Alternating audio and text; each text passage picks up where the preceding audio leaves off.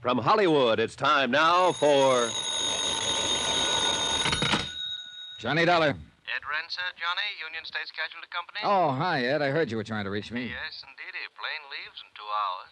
For where? Ensenada. It's a port on the west coast of Mexico, south. Yeah, I know, Ed. I know. I've been there. Well, but now, what do you. Charlie Burton is down there, Johnny. You know the big nightclub TV comic. You know, good old lovable boyish Charlie. I've seen his show. Who hasn't?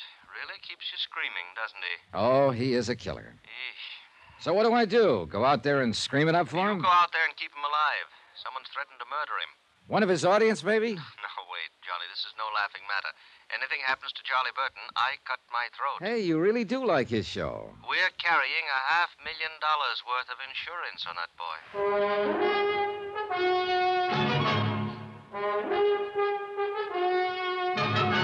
Tonight and every weekday night, Bob Bailey in the transcribed adventures of the man with the action packed expense account, America's fabulous freelance insurance investigator. Yours truly, Johnny Dollar.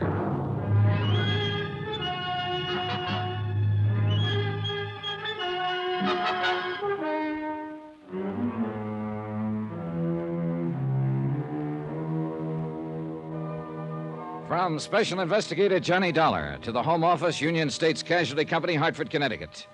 The following is an accounting of expenditures during my investigation of the laughing matter. Item one, $221.50. Transportation by scheduled airline to San Diego, incidentals there, and charter plane for a flight 80 miles south into Mexico to Ensenada.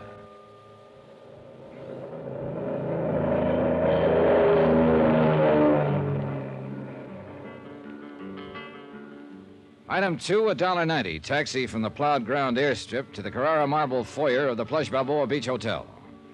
The contrast was typical. Ensenada is two towns, really. The tourist town is a glittering belt of pseudo swank resorts around the south end of the bay. Bald headed men in flowery sport shirts and fat women in shorts, loaded down with cameras, souvenirs, and U.S. dollars. The loafing town. And next to it, the rows of warehouses and docks, the fishing fleets and freezer plants, narrow dirt streets and slums. Soft eyed Mexicans and the gentle liquid sound of Spanish. Native town, the working town. Two different ways of life, and no bridge of understanding between.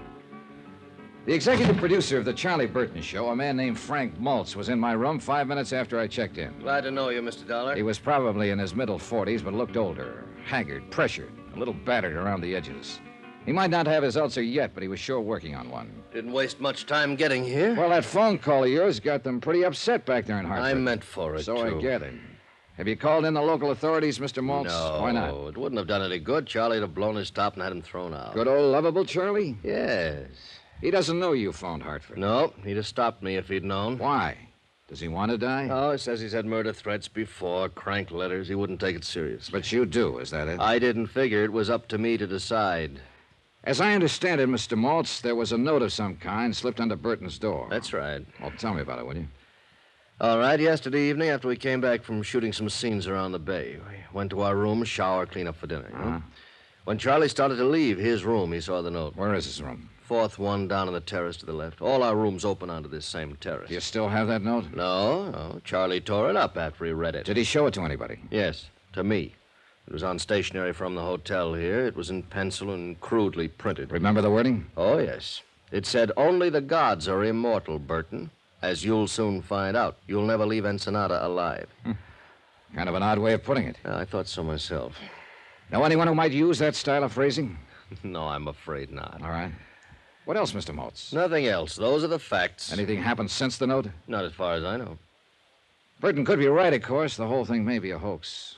Yeah, maybe, but that's for you to decide, not me. Who do you know who might think they had a reason to kill him? Aha.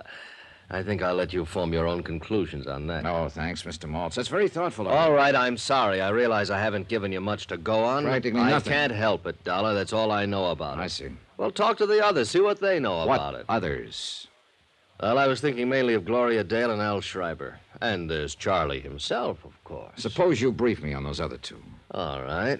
Gloria Dale's the feminine lead. Oh, yeah, I've seen her on TV. Yeah, probably. She's been with the show for three years. She's in her late 20s. She's single. She's gorgeous.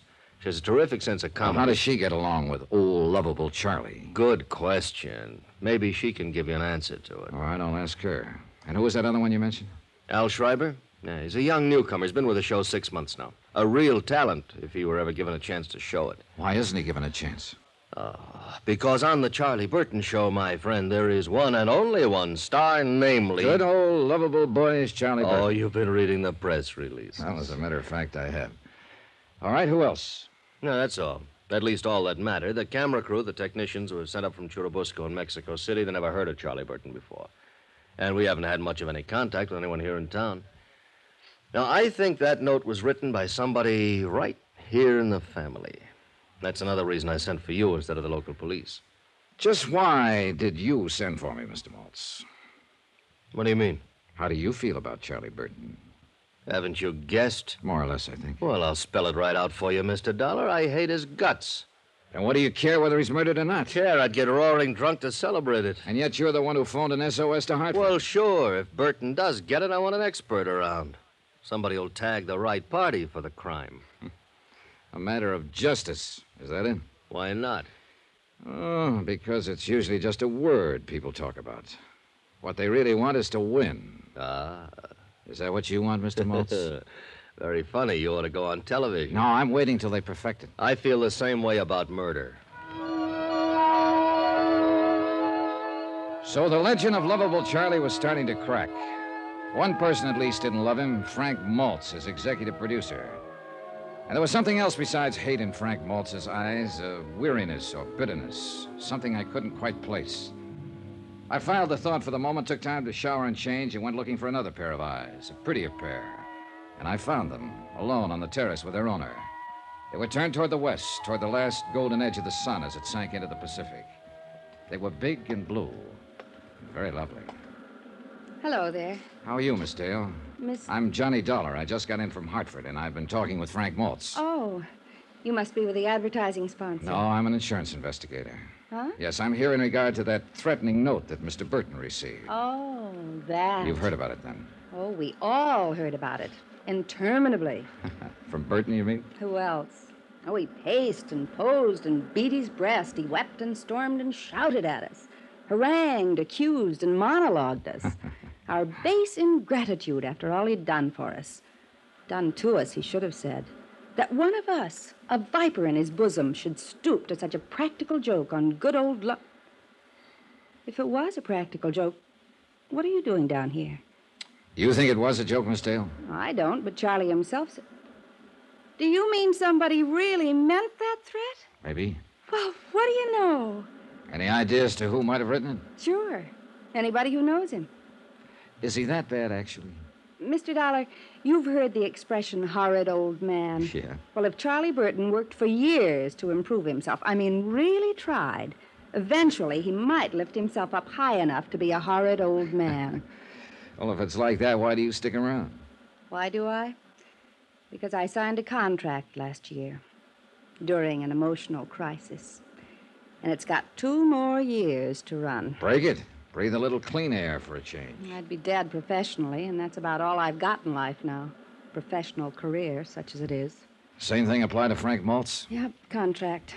Executive producer is just a title. The Charlie Burton Show is owned by Charlie Burton, locked, stock, barrel, and the souls of the employees. Something of a dictator, huh? egomaniac. He's a pre adolescent paranoid with the ethics of a rattlesnake and the jealous instincts of a Turkish harem master. Oh, forgive me, Mr. Dollar. I had that line in a play once, but it still fits him. Tell me the truth, Miss Dale. Did you write that note? I'm a female comic, Mr. Dollar, So? so who can write? Gloria. Out here, Al, on the terrace.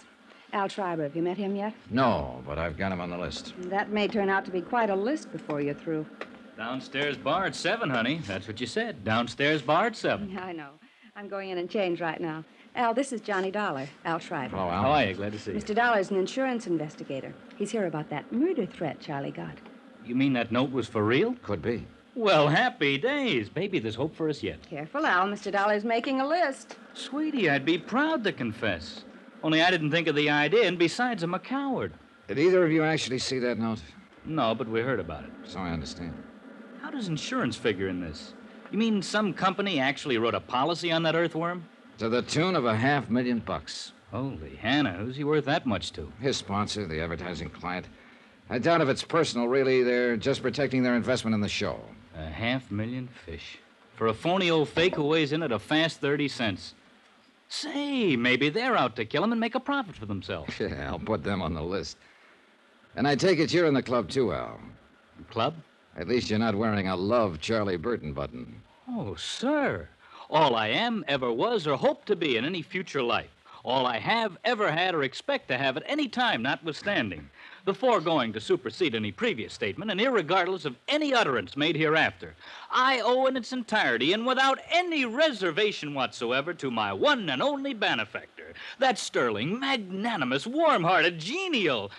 I'll bet you think I'm only saying that because it's in my contract. Did you write the note, Al? I don't know what to say until I check with my writers. Yeah, I had the same problem with my underwriters. Say, that's not bad, Mr. Dollar. You know, you ought to try Sorry, television. I'm waiting till they perfect it. Item three, 80 cents, one drink. I had it sent from the bar and sat on the terrace alone and drank it. I watched the sun die in the west and let the soft night creep out of the hills of Mexico and sink down over me in gentle folds. Then I saw a man slip from the shadowed shrubbery and move cautiously up the terrace, a pale ghost dressed in the white cotton of a peon worker. As I came quietly to my feet, a girl ran from inside somewhere, clung to him, and stopped him. They argued fiercely for a moment in guarded Spanish. Then the man turned and saw me and vanished into the darkness of the hotel gardens. The girl faced me for an instant, with eyes like frightened doves. Then she too turned and fled. But I'd recognize her. She was the hotel maid who'd brought ice to my room when I first arrived. So it was a lovers' meeting, most likely. And yet, the man, before she stopped him, had been heading across the terrace toward Charlie Burton's room.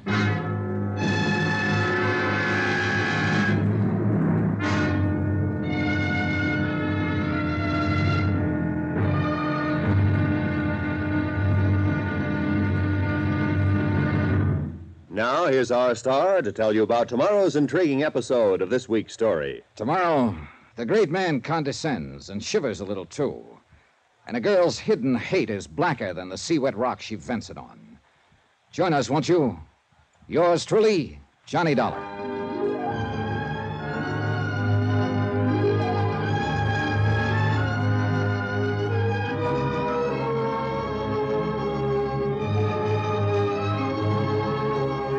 Yours truly, Johnny Dollar, starring Bob Bailey, is transcribed in Hollywood. Written by Les Crutchfield, it is produced and directed by Jack Johnstone.